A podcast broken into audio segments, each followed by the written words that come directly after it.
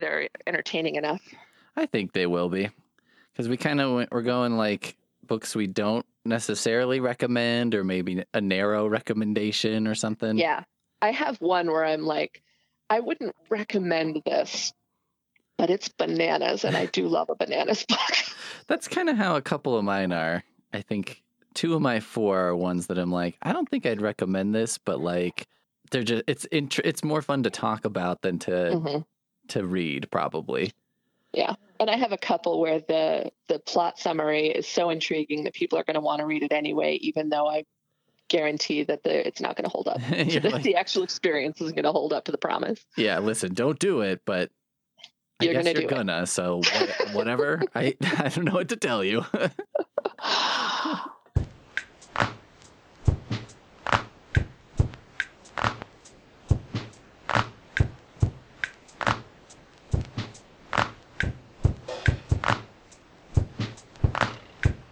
Um. Well, do you have a, a traditional a traditional joke to start us off with? yeah, I have a traditional joke. I actually have several, and I'm I'm struggling to pick the one that I want to say tell you today. Um, But I should- think Oh, I was gonna say we could go like theme of the show. You could just tell me briefly about each one, and then I could pick the no one. way. I'm not spoiling them. No way. yeah, how do you tell a joke? It's like when someone talks about riddles, and they're like, "Have you heard of one where the doctor's a woman?" And you're like, Right. "Well, no, but you just told me the whole thing, so Not I worth guess- it now. now I have." Yeah. Yeah. Uh, plus, I don't trust you not to Google. You're a librarian at heart. I know you. You would Google. do my joke research. That's right.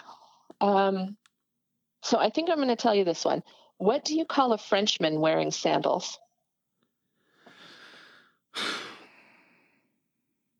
I don't know. Philippe Philop.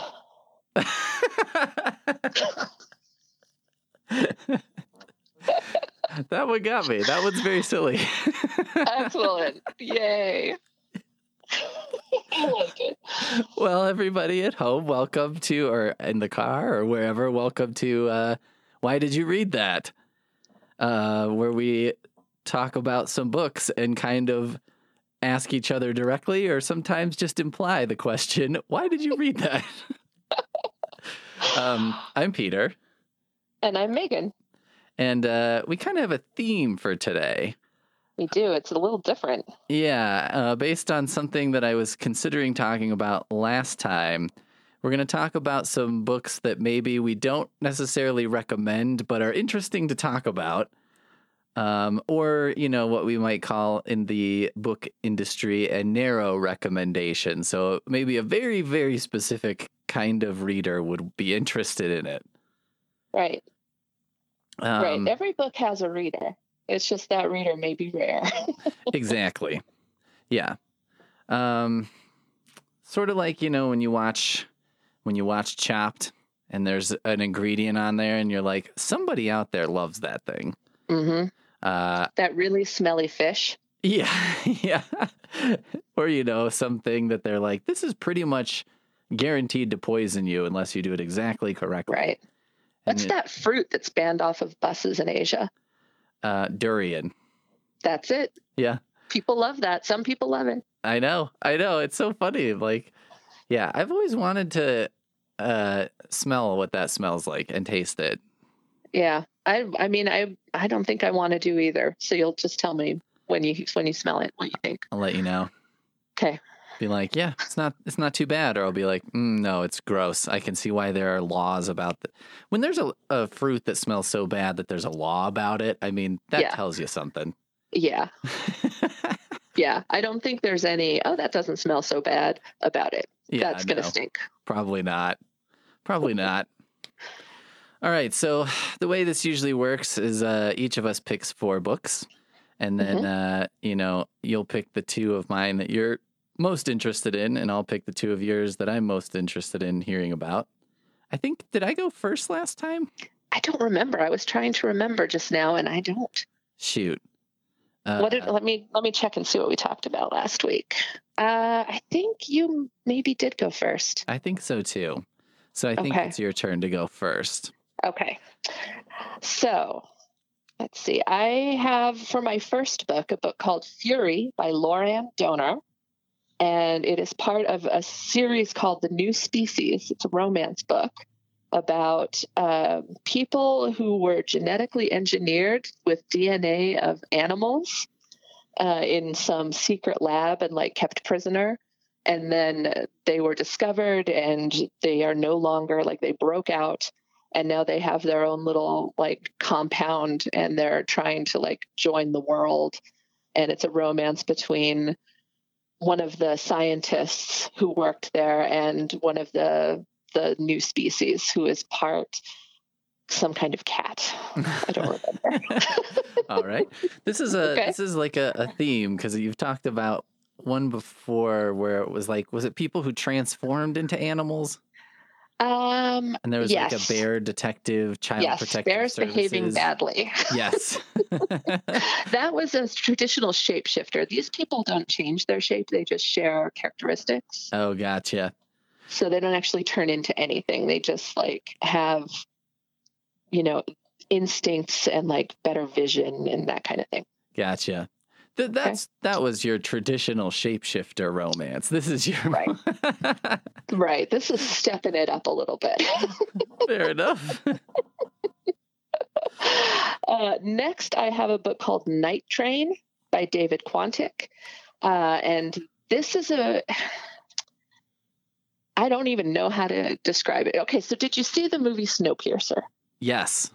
It's kind of like Snowpiercer. It's the the main character wakes up in a train filled with bodies and doesn't know how she got there basically. Okay. Okay. Uh, third book is Phantom Effect by Michael Aronovitz. And it is about a serial killer who is being haunted by the ghost of one of his victims. All right. and finally, that's so funny, but I guess maybe, maybe it's like instant justice. like, right? It's like, yeah, it's uh, yeah, it feels right. I guess if you were a ghost who was murdered by a or a person who was murdered by a serial killer and became a ghost haunting your serial right? killer, it's either that or make pottery with someone you loved, right? I mean, mm, yeah. I, I, do people still know that movie? I have no idea. I, I do. Like I got the it. Biggest thing in the world at the time, and now mm-hmm. it's like I don't know if anyone watches that movie anymore. Well, this is how I know I'm old, is I'm constantly making movie references that feel very contemporary for me, and there are a lot of people who are like, "I've never even heard of that," and then I feel old. well, maybe maybe Ghost. If you haven't seen Ghost, um, there we um, go bonus recommendation. Yeah, I guess I recommend it. I don't really remember it that well, but I. Whoopi Goldberg was Oscar nominated if she didn't win. I was gonna say she was hilarious in that movie. Yeah, yeah, she, she was recognized for it at least in some way. Uh, and then my fourth book is called Death Rides a Chestnut Mare by Ralph Compton. Okay. It's a western about an orphaned girl who um, takes on the identity of her murdered father to find vengeance. Okay. Um, that seems outside of your typical reading. It is. I actually read it because my in my professional life, I am what we call a reader's advisor, and I make book recommendations to a lot of different kinds of readers. And occasionally, I stretch my reading to um, get familiar with stuff I wouldn't normally read. And this is one that I read for that purpose. Okay. I gotcha. Um, boy. Well, I think I, I definitely want to hear about Phantom Effect. Yeah. The ghost haunting their serial killer. So let's let's start yeah. there. all right. I don't blame you at all because I picked it up specifically because of what it was about. Like it sounded really interesting to me. Um, and sounded like something I would like. I enjoy horror and romance because they both are like the feelings genres. And mm-hmm. that's what I like as a reader. I like to be made to feel things, everything from, you know, swoony to terrified. Mm-hmm. so I picked it up because I was like, maybe this will make me feel terrified. Um, so it is about this guy who is a serial killer. And I'm pretty sure that if not through the whole thing, through at least half of it, it's from his point of view. and it opens and he is driving a car down the highway and i'm pretty sure he has the body of one of his victims in the trunk and um, he's running from the police and he pulls up at an abandoned shopping center. I don't know if it's a mall or like a kmart but it's a big big building that used to be like a, a big box shopping store of some kind and is now empty abandoned. So he pulls in and he goes in there I, I assume to hide and we we know that his the ghost of his victim is like following him and i'm trying i'm trying not to spoil it because i know even though this book so spoiler alert this book didn't work for me um, i really wanted it to but um, the reason that i read horror is so that i can feel some sense of dread or terror like oh something terrible is going to happen um, and the thing that I realized reading this book is when your when your main character is a serial killer, there's no terror. You're rooting on the ghost. Oh, right. like, yeah, get him. You're like, I'm kind of on the uh, side of the horror in this case. yeah, yeah. So I was so I, I think it broke the book for me a little bit. I was like, oh, this isn't really working because I'm like, yeah. um, I there was no there was no sense of atmosphere. It also opens in a way like if you're you're I think you're getting some flashbacks of him stalking the victim and like hunting her down and and you know planning to murder her. But the book opens with her haunting him and so you know that he succeeded, right? So even there there's no there's no suspense. Oh right. Um, you know going in that she's not going to make it. Like she's going to be a ghost, she's going to die. Right. So all of the suspense was kind of busted for me. You're just kind of And I would- waiting for her to become a ghost because you're like, well, that's where this Yeah. is going, right? So, Yeah, it, well, and it's I, I'm trying to remember. This is it's been a while, and since I didn't like it, it didn't stick in my brain as firmly as other books. But I want to say it might be set in two time frames, so you're like going back and forth. He's in the building being like hunted by this ghost, and he is stalking her in the past. So you're kind of going back and forth. But the thing is, in the first case, when he's stalking her, you know she's not going to live because you're already in the present where she's haunting him. hmm And in the second storyline, there's no suspense because you want him to die. Right. like he's not a good dude. He's horrible and you hope she wins. And so that feels more almost actiony to me, hmm except it didn't have all of the action sequences. Oh, that's horrible. I know it was such a bummer because the idea is really cool. Yeah, it's kind of like making me think of um, Thinner by Stephen King. So, you Mhm. know, like, uh, if I remember correctly, this guy gets cursed because he hits someone and kills them with his car. Mhm. And it's kind of his fault, but kind of not, but kind of. Yeah. Um, and so then you're like, you know, some revenge is not out of the question here. And then, but over the course of the book, it kind of goes a little too far Yeah. and you're like, okay, I feel like he's had enough. I feel, you know, and and also, I guess like hitting someone with your car is something that everybody is like. I mean, God forbid, but it's possible I could do that, not really intending to. Versus Yeah. being a serial killer, where you're like, I mean, I don't how how much uh, haunting can a serial killer get before you're like, okay, that's Yeah. enough. I think I I, think the I think he's turned. learned his lesson. yeah. Uh, and I was going through my notes from back when I read it, and I don't remember what was bothering me, but I made a note that the voice of the main character, whose name is Deseranto, um, bothered me. And I want to say that it was very like stiltedly formal, Mm, but I don't, I honestly don't remember. I just made a note that it was really irritating. mm. Um, so I'm not going to tell anyone not to read it. I'm sure there are people out there who found that it scratched just the right itch for them. Um, but I do want to have people go into it with their eyes open that it was not terrifying. So if you're really looking for a good edge of your seat horror novel, um, as cool as this one sounds, um, I just think that structurally it couldn't hold. it almost makes it worse, right? When you're like, someone wasted this great premise, but the execution just didn't come through. Yeah, I almost wish that they would have like scrapped all of the stalking stuff. Like I he killed her. I'm in. He's a bad guy. Like I don't I don't need you to prove to me that he's horrible. Right. Um she's dead. He's the bad guy. So let's just get some like really good, creepy, scary, actiony stuff in the present where she's haunting him and trying to kill him and make it really like gruesome and suspenseful. And then I think I would have been into it more. Yeah. Yeah, I think there are ways that you could make it more effective too, right? Because, like, even if it's scary, you know, even if you're not really invested in the serial killer surviving or whatever, if it's just genuinely spooky and stuff, or you're- Yeah. you're, not totally sure what's happening for a little Right. bit. Um, yeah. Well, or a- even have him like with a with another victim who he hasn't killed yet and make her the main character and he's Oh, being haunted by another victim yeah. that would have that would i want someone someone out there who writes write me that book That's having your cake and eating it because that's like, yeah all right, so you can you have the ghost, you know, trying to stop the serial killing, and then you've got the uh the person that you're like, well, this person, it would be nice if they survived. yeah someone to root for Yeah.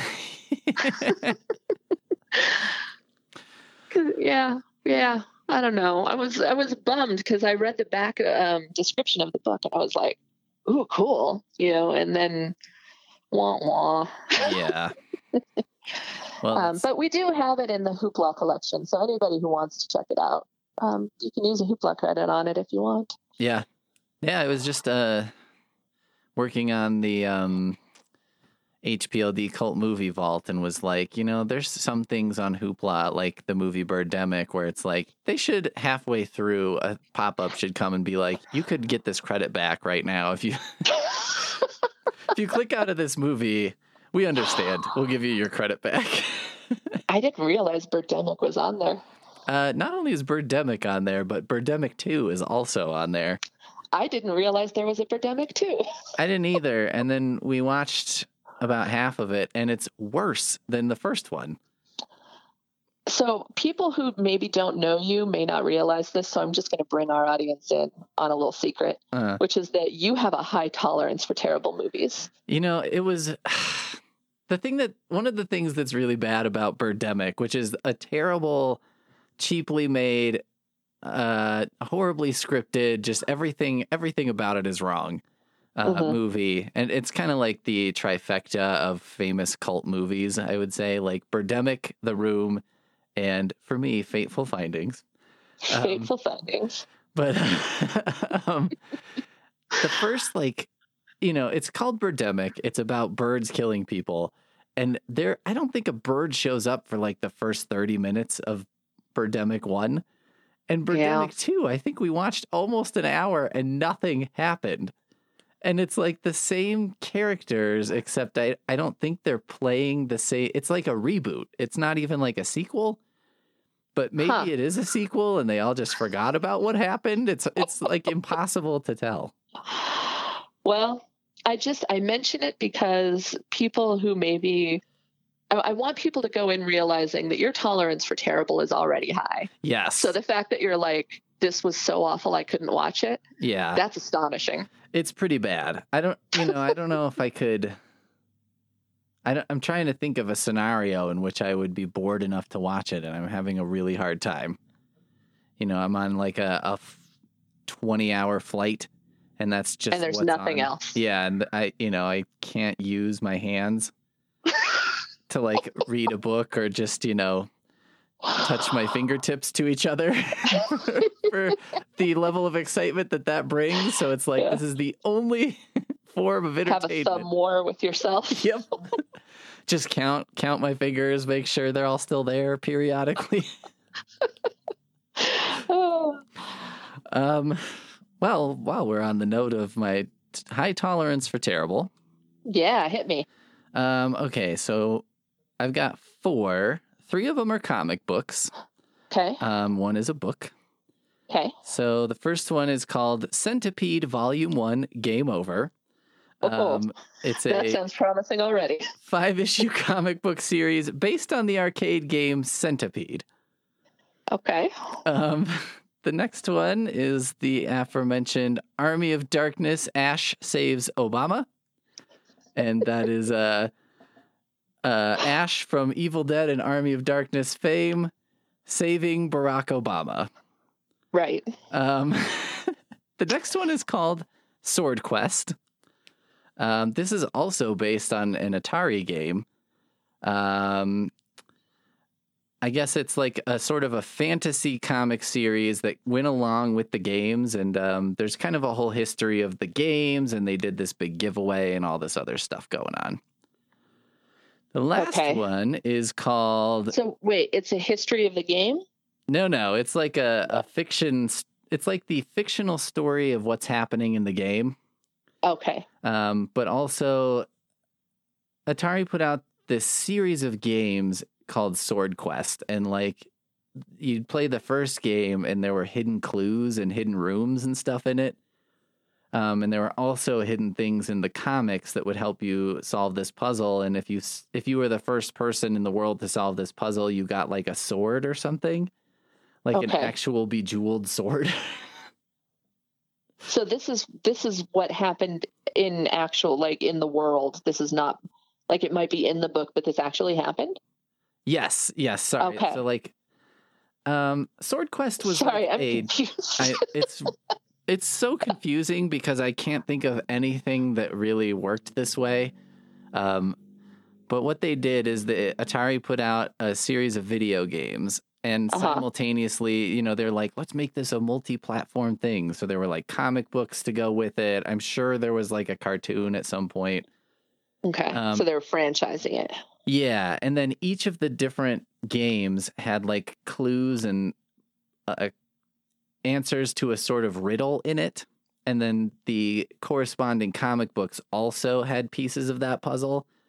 So what you'd have to do is like read the comic, play the game a ton, and find these hidden clues in each one in order to solve some puzzle that in real life, uh, if you were the first person to solve it, you got like some Okay. fabulous reward. So it's like Ready Player One, but instead of winning the internet, you win a sword. Yes. Yeah, Okay. like Ready Player One, but since there was no internet at the time, they were like, uh, "I'll just give him a sword." okay, gotcha. Close enough. Swords are cool. Uh, my last book is called Clown Fellas: Tales of the Bozo Family.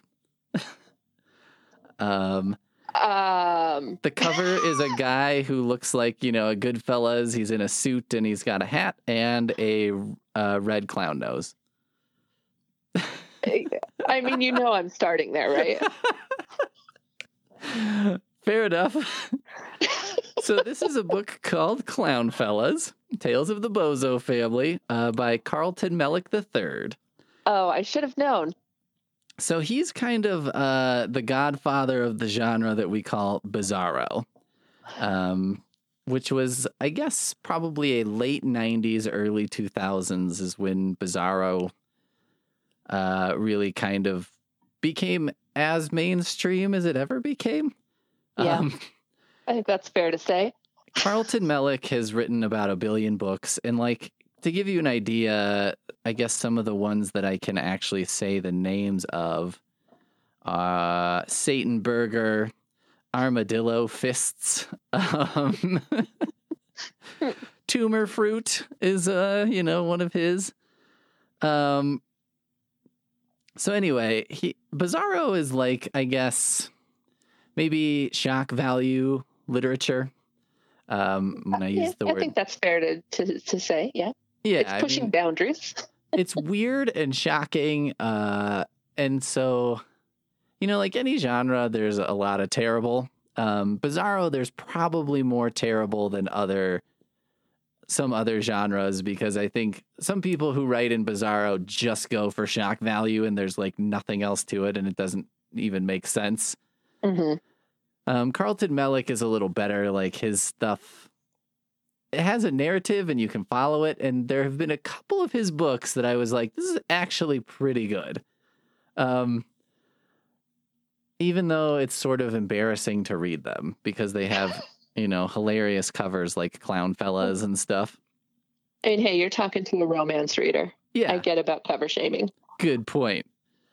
So, uh, Clown Fellas, I think might be his peak as far as like this is probably the book that he's written that comes closest to being able like a mainstream reader might be able to tolerate it.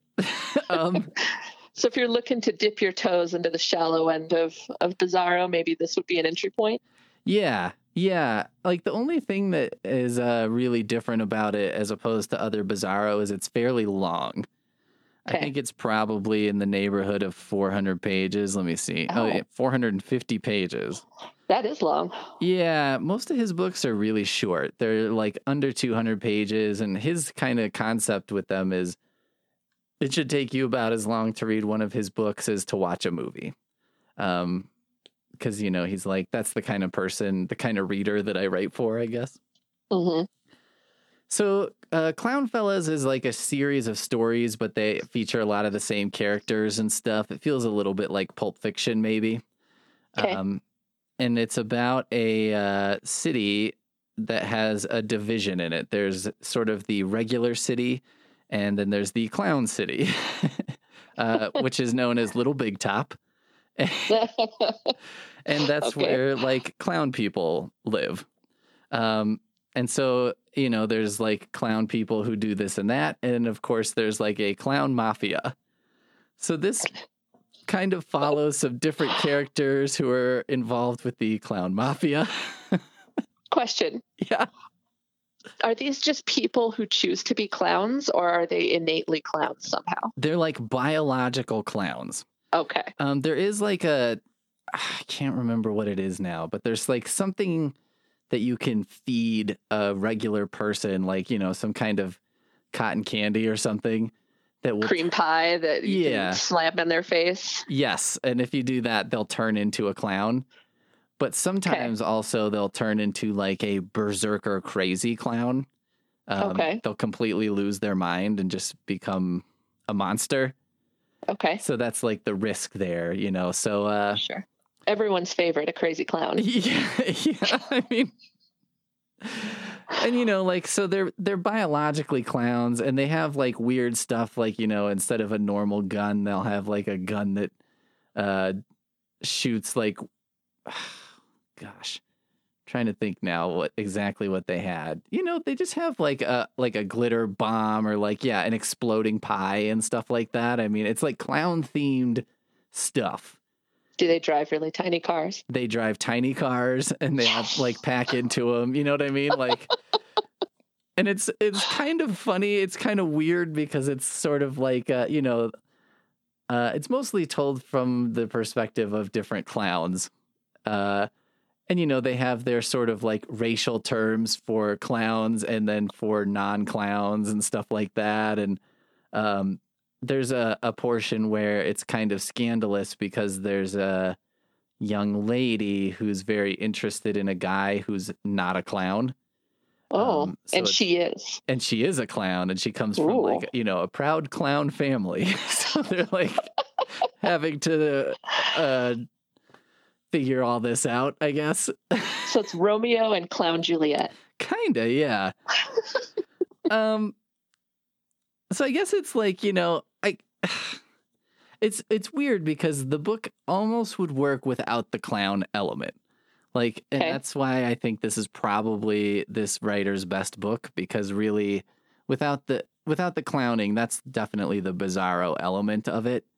Um and it almost works without that. Like you could you could probably do some minor edits and just remove the clowning entirely and it would be a not terrible s- series of crime stories Okay. um so yeah i guess like you know it's just bizarre and i can't recommend it to everybody because it's just too weird like if you Mhm. if if you're listening to this and thinking like no no no no no i would never encourage you to like no give it a try because i'm like i have to acknowledge it's very Yeah. weird um and if you go into it like already pretty sure that it's going to be too weird it probably will be yeah, trust that feeling. yeah yep trust your gut on this one and you know like i i hate to say it i really i enjoy this author's work a lot but I, you're not missing out on a lot if you're like that's just not for me yeah.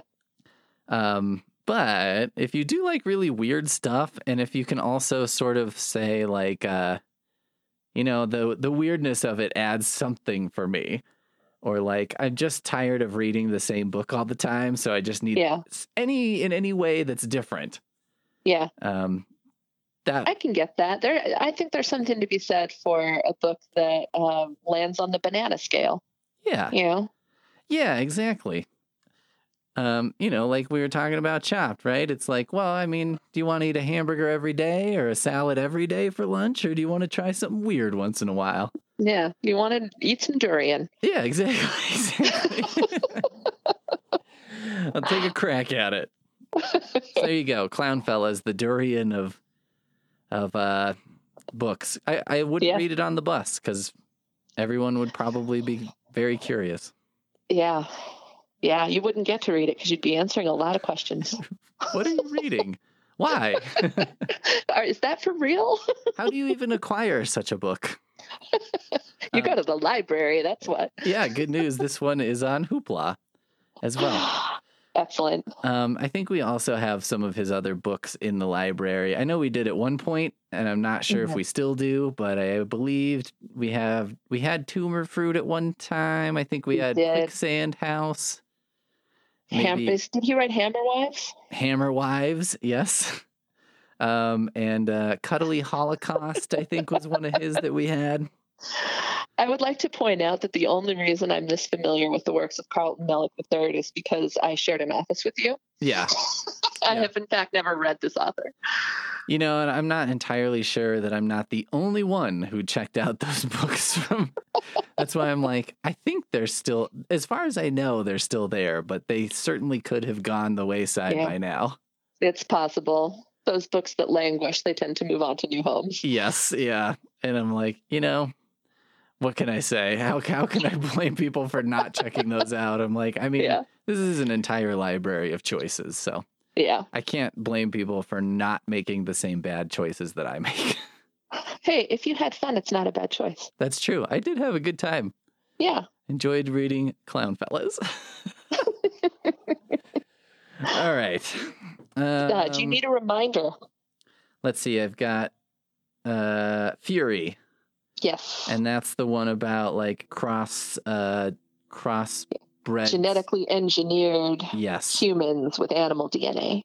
And then there's Night Train, Uh-huh. is a lady wakes up on a train and there's a bunch of dead people. Yep. And Death rides a chestnut mare, Yep. uh, which is like a western. Yes. Um,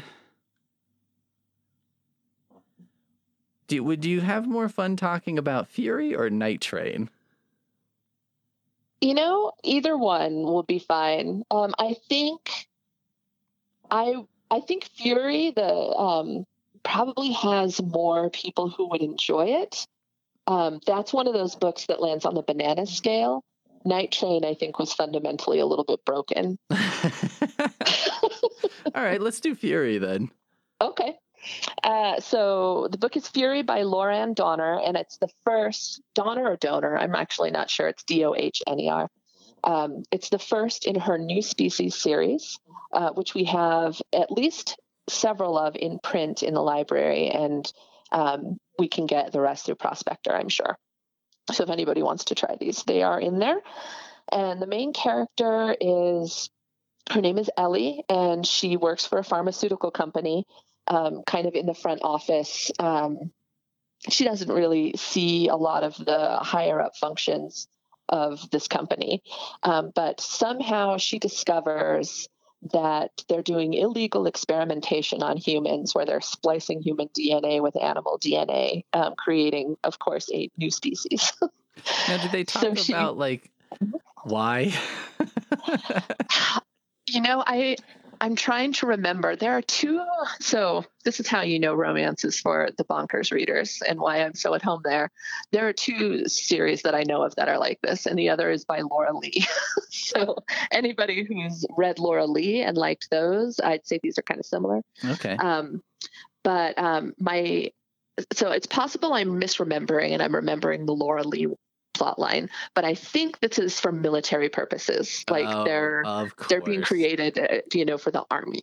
This is the one of the things that makes me unhappy in narrative because, like, okay, Jurassic World, and they're like, let's make Velociraptor soldiers, and it's like, Right. why? That Yeah. seems like a terrible idea. Yeah, yeah. Like, even if it works, is that that seems like a bad idea, and it's not going to work. it's not going to work. I mean, at least in this case, you have people with reason, like um, with higher level reason, although they treat them like, you know, captive chattel slaves, Uh huh. like animals. So um, they're not exactly developing reason. So it's not like you can say, like, hey, you know, attack the enemy and then come back to us because you're on our side. Because, Right. you know, yeah, Because they'd be like, "Mm, I think I'll just peace out if that's yeah, way." yeah. But you know they- what, Peter? It's like this for romance reasons, and we Okay. accept that. That's fine. Does the book go into how they um acquired these people? They created them. Oh, so they're like uh created from scratch. Yes, they Oh. are. I assume that the animal DNA was spliced into them um, in like fetal form. I'm not sure exactly. I mean, I don't think it goes into the hard science of it. Let's be honest. But fi- that's um, fine. You know what? yeah. I don't I don't need it to do that because I'm like, yeah, well, if you're just gonna make up the science anyway, like Yeah. just say, eh, it just works. I mean, Jurassic Park, they had the actual science behind it. They were like, we used amphibian eggs and and altered them to grow dinosaurs, and then amphibians can change their sex. So that's how we got female dinosaurs, and everything went crazy. That's one of my Um, favorite parts of Jurassic Park because like Yeah. the the cast is being the viewer because they're like watching that movie on that thing on the ride Uh-huh. and they're all like, "Can we get out of this and go see the dinosaurs?" Like, whatever. You did a bunch of science. Fine. Like, let's go see the dinosaur. And I'm like, Do you "Yeah." remember reading the book? Because the book has a lot of the science in the beginning. Like no, I don't think I ever read that book. it was really good, but the science was solid. I believe it. Yeah. Yeah, it was just I thought that was what a hilarious translation to the screen where they're just Yeah. like people want to see the T-Rex. Let's just Yeah. get off this ride. I think it was smart not to not to have them like in the lab just discussing about how amphibian DNA has this innate like yeah nobody Right. cares Yeah. they're like, dinosaurs cool I'm in and that's what this is like okay sure yeah. Okay. you know DNA animal splice DNA okay sure Okay. I was on the little ride. They were explaining how they did it, and I'm like, yeah, yeah, yeah. Let's go see uh, Catman. exactly exactly uh, and they have um, I'm trying to remember all of the I'm pretty sure they have like the big mammals like the big predatory mammals um, are are represented in this series. But it opens with Fury, and I don't think they have names when they're in the lab, but when they actually escape the lab, they all name themselves, and they're all things like Fury, you know, because they they have feels, Peter. They have feels about their Oh, their okay. existence. All right. but anyway, so Ellie is like a low level person and she kind of finds out that all of this illegal experimentation is happening. And I don't remember how, but she somehow manages to like infiltrate the the the like secret runnings of this business and she's becomes a whistleblower. Um, and Fury, who's the hero of the book, he sees her when she's like there undercover and he identifies her as you know one of the enemy. Doesn't have any idea that she's there investigating and working with the government to like to you know put all of the all of this the bad guys in prison right? to do something, yeah. Once Right. out Yeah, to try is and put an on. yeah so she's the one who kind of like breaks it all wide open and gets this company busted and um, frees all of the people but he doesn't know that um, he's been you know chained up in like a, a box or a cell or something and um, abused. There's just as a content warning there's implication of like breeding programs. And so like there's some squick factor to do with that. It doesn't go into detail. It's not on the page but it's happening. Um, so if that's something that would bother a reader i would you know keep that in mind. Um, this is definitely on the the the bonker side of romance. So weird stuff's going to be happening, and uh, if you want to read this, I would be on board with that. um, so uh, the the story really kind of gets going after the the lab has been busted open and the new species have started their own kind of society. They have some sort of separate status from the government. Like they're not citizens, but they're not prisoners, but they have some rights, you know, and so they have like their own compound, they have a leader, and they're building their own society and kind of learning about their own biology a little bit because they've been in isolation and they don't really, they don't even really know how this all works. Sure. And she, um, because she was one of the people who busted this open, she's one of the few humans who has like, you know, some sort of status with the new species, with the leaders of of the new species, and so she's working with them somehow. I think she, I don't remember, I don't remember how she's a liaison or she's working in with medical team or something like that, and he sees her and loses his mind because as far as he's concerned she's one of the bad guys and she's infiltrating what um, is she doing here? What the, exactly? Yeah. so um, he loses his mind, but he also has like a fundamental attraction to her because this is romance. And I don't know, you probably don't know this, but all my romance readers out there will not be surprised to hear this. Whenever you have some sort of animal related, like something going on in romance, like um, like this, where there's a genetically engineered person with animal DNA, or you have some sort of a shapeshifter, it often comes along with a fated mate trope, which is, um, you know, they have some sort of instinct um, where they can identify their mate. And so the implication here is that she is his fated mate, and he is feeling very torn because he doesn't trust her. And um, also, there are there's like a a species equivalent of like white supremacists happening, where they're like, human first and you're unnatural and we're going to kill you all. So there's some suspense stuff going on and they're trying to like kill all of the new species and she's in danger because eventually they do this is a romance so no one will be surprised if they do start a relationship. And she's like a race traitor because she's with uh, an animal you know that is what they accuse her of. And so um, lots of weird bananas stuff happening. Um, if you can like let go of reality and not expect things to to feel real uh, and just roll with it, it can be a lot of fun. Um, but if you need things to have like some touch of this makes sense, then uh, I'm not sure that this is one. Like this isn't like your clown fellas. I would say this is one that you would have to be able to like enjoy a little bit of weird. yeah, right. Right. Like maybe uh this isn't something you can enjoy in spite of its weirdness. You have to kind of embrace yeah. its weirdness and have that as part of what you enjoy. Yeah, yeah. I call these banana pants romances. and they're I personally love a banana pants romance, but even some of my romance reading friends, um, they they can appreciate that I love them, but they don't necessarily want to read them themselves. um, when you're talking fated mate, is that the name of the yeah. trope? I was thinking yeah. that sounds like uh, maybe the version I'm familiar is like from Twilight, where I think the the one person sort of imprinted imprints on the, on the baby, baby or whatever. Yeah. Like, I just yeah. somehow magically know that that's my future mate. Yeah. Through, yeah, usually it's through like some supernatural sense or like sometimes it's smell or something like that. Yeah. It is absolutely that. I will say that in Twilight, I found that particularly icky. I mean, it was pretty bizarre, but yeah, I don't know. I was just like, I, I don't love a, so a fully grown person being like, "Hey, this newborn baby, I'm going to marry." I'm like, ew. well, you know, what's extra funny to that to me about that is it's like I I heard that reaction more than once, but then I was like, but wait a minute, isn't this vampire also like a hundred million years old? Yeah. And he's like dating a seventeen year old. like, yeah, yeah. seems equally weird, if not yeah. more.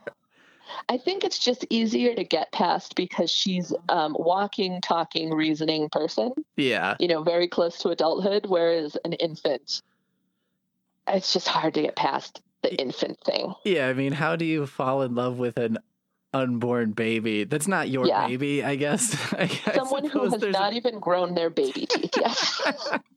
it's like, yeah. yeah. But yeah, I mean that's the fated mates trope shows up a lot in paranormals too. Like you'll have like vampires or whatever who also have like a fated mate. And I've read lots of different ways that that registers. Either you know they see in black and white until they meet their fated mate, and then they can see in color, or their Oh. heart starts beating when they meet their fated mate. So they live you know thousands of years with no heartbeat, and then they meet their fated mate, and their heart starts beating, and it feels like an earthquake or something. They're like, "What the heck is that?" That's got to be very disconcerting. Yeah, yeah. But My yeah, lots of stuff like doing that. a thing that Yeah, has not done in a long time. yeah, and it, it's all kind of shorthand for um, the hero uh, developing feelings and not quite knowing what to do with them. Gotcha. Gotcha. Okay. That makes sense. Yeah. I feel like I feel like there are versions of this, you know, light versions of this throughout whatever. yeah, it's. I think it's fairly common in storytelling. It's just very. Um, you see it a lot in romance. Um, romance hits a lot of the same beats. Like people um, don't always understand because they're like, "Why do you like romance?" Because it always ends the same way. You know, it always ends with them falling in love and being together, um, and that's not the point. like Right. the point is not that you know how is it going to end the point is how are you going to take two characters or occasionally more than two characters from point a to point b um, and how are you going to get them in a way that makes sense and is exciting and is you know feels emotionally real in some way at least Sure.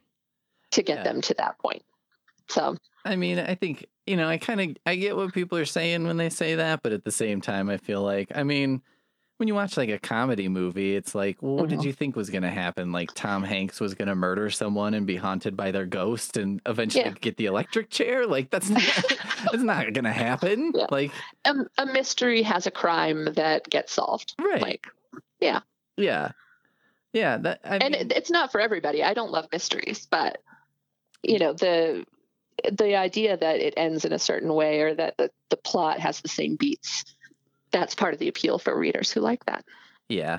Well, I think Yeah. probably most people like that, even if they don't realize it. You know what I mean? Like, even you watch a, uh, like the Dark Knight trilogy or something, and the way it ends, Right. it's sort of like maybe you wouldn't know the exact series of events, but if you were like, eh, Batman kind of rides off into the sunset, and you're Right. like, yeah, you're correct. Well, and everybody's had that moment where you're like, he created the next villain. You know, like when Yeah. they zoom in on someone, you're like, ah, the next bad guy, that must be him. Dun, dun, dun. Right.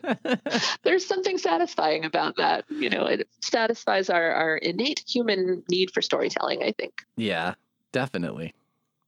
All right. Well, that one, I don't know. That doesn't sound Yeah. too bad. It just It's sounds. I think the most normal, like it's the least broken of the ones that I picked. I'll put it that way. Yeah. Um, it works as a narrative, and it's weird. It's kind of like your your clown fellas. Like it's weird and it's not for everybody, yeah. but it still works as a story. Whereas the other ones I picked sounded so great, and then um, for some reason in the structure or the the plot of the story, it didn't it didn't end up working. yeah. You're just like. so this is one that I would I could recommend to people, but not to everyone. That's fair.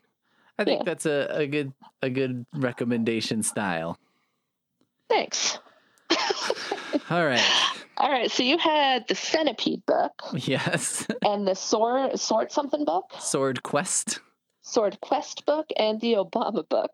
Sword Quest has to be like the most generic fantasy title ever I, conceived. I- it, it is like I, I imagine some sort of '80s movie with a you know a 12 year old boy who ends up getting sucked into a fantasy universe. It would be called Sword Quest. Yeah, exactly. It, I mean, you know, first thought, best thought was definitely the working theory when they came up with that one.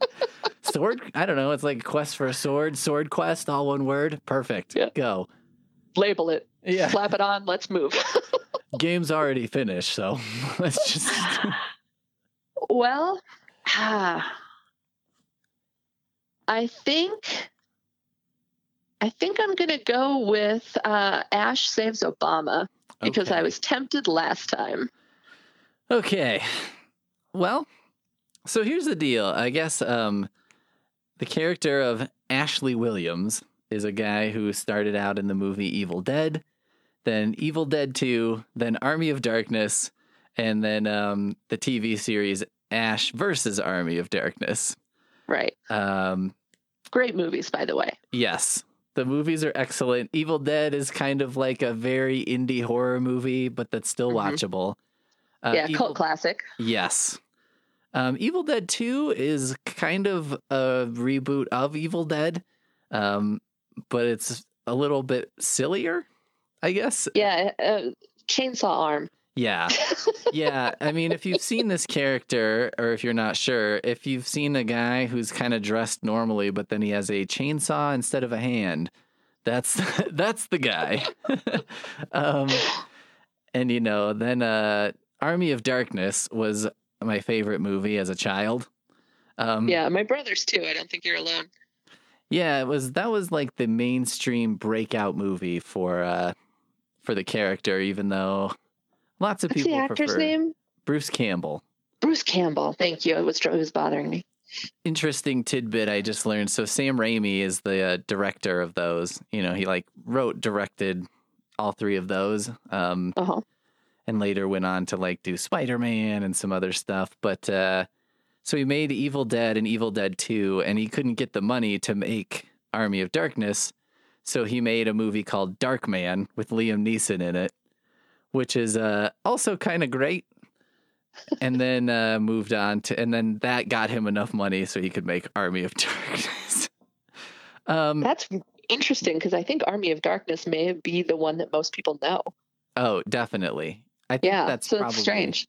That's probably Sam Raimi's like the one he's most known for, even though it's not the most famous movie that he made. Right. Um, if you've seen the Spider-Man, the first three, there's a scene where um, Doctor Octopus is like coming to life as Doctor Octopus, and it is like straight out of Evil Dead 2. Um, the way the camera moves around, and it's like a little horror scene, and I was like, "Oh, he got to do his Evil Dead scene in Spider-Man." so Ooh, I love an. Easter egg.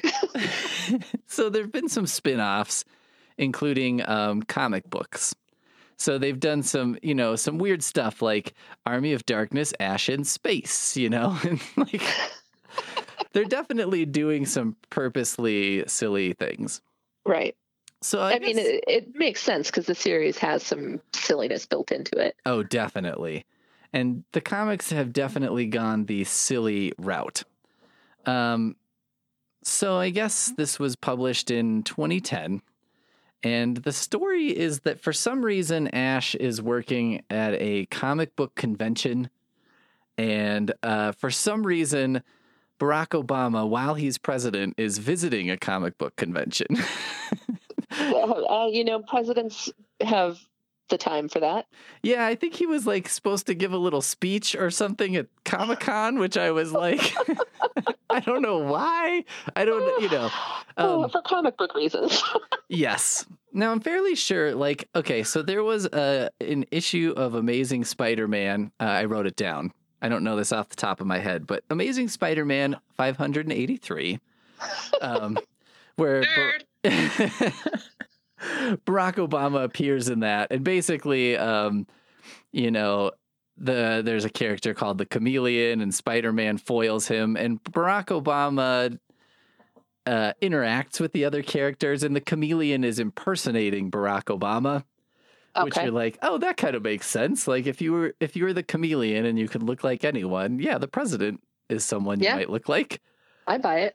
So you know, Spider-Man defeats the chameleon. I think Obama is sort of peripherally involved, like maybe on the level of you know he crouches down and Spider-Man pushes somebody over him while he's like. He doesn't like punch someone in the face because I think that's like going too far for them. But Right. he's like involved in the action. Okay. In Army of Darkness, Ash saves Obama. Ash doesn't save Obama, first of all. Barack Obama shows up and he picks up a book. So, throughout the series of Evil Dead and stuff, there's this evil book, the Necronomicon. Um, and uh, somehow the Necronomicon gets sort of transformed into a comic book. And for some reason, Barack Obama picks it up and is like, uh, Sasha and Malia would love this. so, and you know, inside the Necronomicon is like demonic writings and blood that's not even in any decipherable language. And like, so he Oh, okay. he figures that his I guess at that time they would have been like teenage, young teenage daughters. Um So he's doing the dad thing where he's like, comic books are cool. yeah. Yeah. I'll buy him this. I think the girls would enjoy this. and he's going to bring it home and they're going to be like, "What even is this?" right. All right. All right. So he buys his this. dad moment. I yeah. buy it. So I guess he buys this and picks it up and is like leafing through it and somehow that like unleashes the evil that always gets unleashed when people mess around with this book. Um Right. But then what happens is he leaves on Air Force One. He's completely gone. And then Ash fights a bunch of demons who are still there for some reason. Um, and then basically you entirely forget about Barack Obama being in the book. Um, and uh, the end of the book is he gets back to the White House and actually looks like looks through the comic and is like, this is really weird. I'm not going to give this to my teenage daughters. And he throws it in the fire, and that's the end. Wow. Uh so wow. I, and it was okay. So it was such a letdown for me because I was like, well, this is a bizarre premise. Why not? And like, I thought, okay, I wrote a couple lines for Barack Obama if he had been involved in the action. And uh, the two I came up with was he could like knock out a demon and be like, well, I hope he didn't vote Democrat. And the other one would be, unfortunately for him, affordable health care doesn't cover the undead.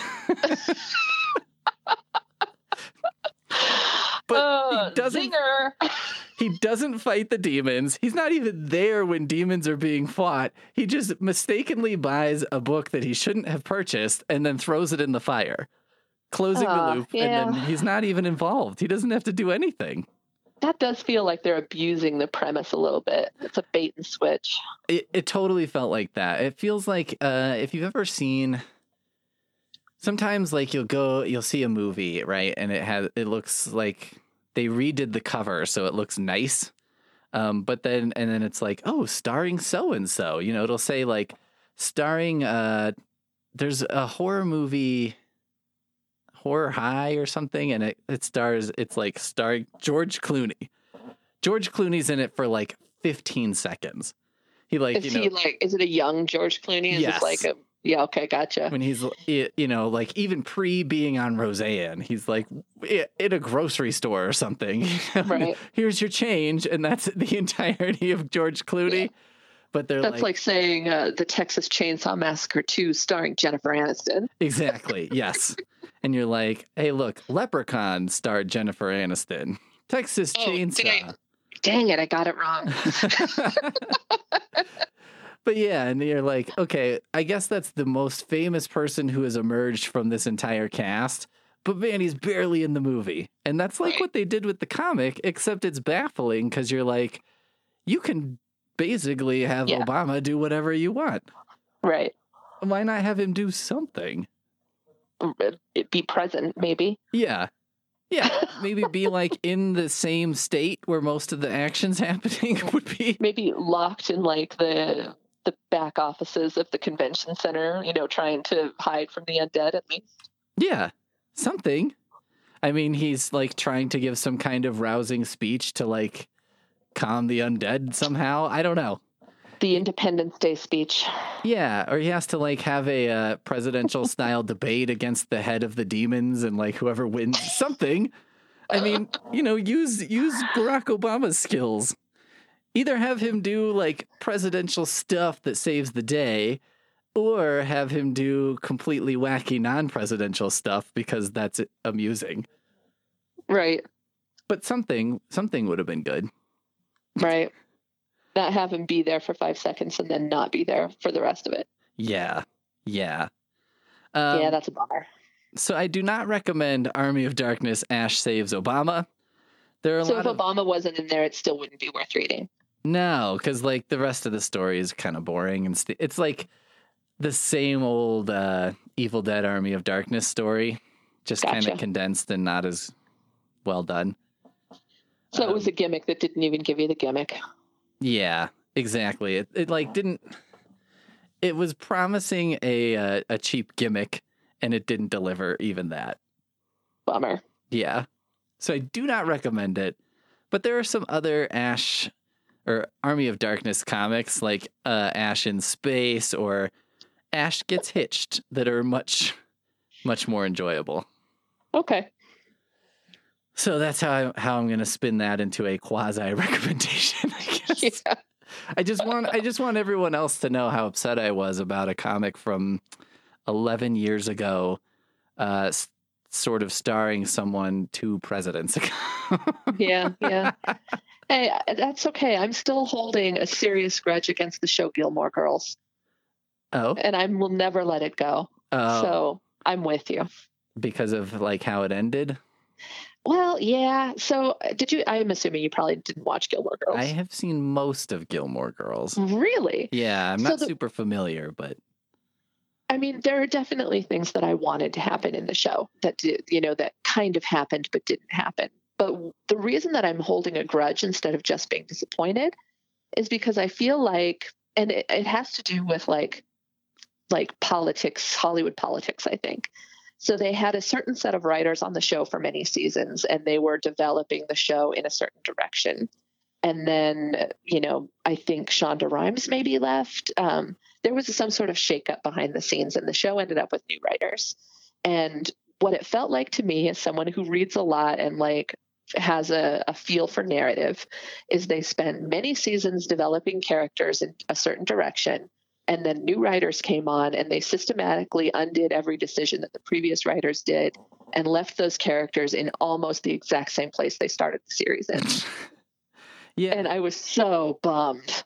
it from like a you know thousand feet up view of it it seemed to me like you have um, some of the romantic relationships and then the relationship between the mom and the daughter was Mhm. kind of they were on certain trajectories oh and also the mom and her mom Yeah. and then uh yeah it seemed like they basically built it up and then just disassembled it like did it in reverse Yeah.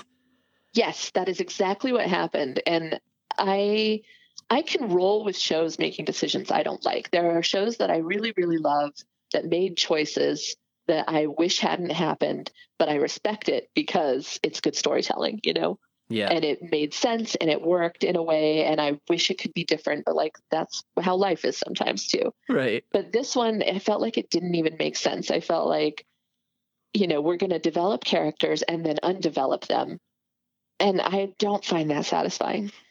Well, it's like not really, you know, further development. It's just like it's kind of just doing the same story again, right? In reverse. Yeah. I Yeah. mean, it's a cheap way to. You could write three seasons of a series, but get six out of it if you're like, well, then we'll Right. kind of go backwards. So I not only didn't get what I wanted out of the show, but I also felt like I didn't get anything of value that I wasn't looking for. Yeah, that makes sense. Yeah. I'm with you. So I, I hold a grudge. yeah, maybe that's how I feel about this. It's like an 11 year grudge for a 104 pages of comics that I'm Yep. like, this did not deliver on something that could have been a solid five out of 10. and doesn't really matter anyway, but I'm mad about it. yeah. I I had really no hopes for it and I don't know why I don't know what possessed me to to read this at the time I did, but here we are. yep. Well, you know what? I think I think it's a real uh, badge of honor for this show because it's probably one of the few podcasts or anything that has ever compared the Gilmore Girls to Army of Darkness. You know, we we managed it. Maybe we should just wrap it up here. I th- I'm not sure we can do any better. I, I think we've peaked. um, do you want to go uh, read your titles and authors again? And um, sure. we had a request to do all four of the things that we were recommending. So So you want me to go through all four? yeah, just real quick. All right. So the first one that I talked about is Phantom Effect by Marco, Michael Aronovitz, um, which is available as an ebook on Hoopla. Uh, the second book that I talked about is Fury by Laurann Dohner or Donner Donor, and it is available in print through the library, so you can request that uh, in print. The two that I did not talk about are Night Train by David Quantick, and that is available as an audio ebook through Hoopla. And Death Rides a Chestnut Mare by Ralph Compton, and that is available in print and on Hoopla as an audio ebook. All right, and the two that I talked about were Clown Fellas, Tales of the Bozo Family um, by Carlton Mellick III. And I talked about Army of Darkness, Ash Saves Obama um, by Elliott Serrano. And then the two I didn't get to were Centipede Volume 1, Game Over by Max Bemis, and uh, Sword Quest, which was written by Roy Thomas and Gerry Conway. And then the uh, art was by the amazing George Perez. Is that what prompted you to pick it up? That was a big part of it, to be honest. It's you know, yeah. it's got these like hidden clues embedded in the art, and George Perez is like one of the best. Cool. So I was like, maybe this will work, and I was wrong. well, we can't get it right all the time. You know, he, George Perez has some broad shoulders, and even he could not carry Sword Quest on them. all right. Well, thanks for listening, everybody. Yeah, we'll see you next time.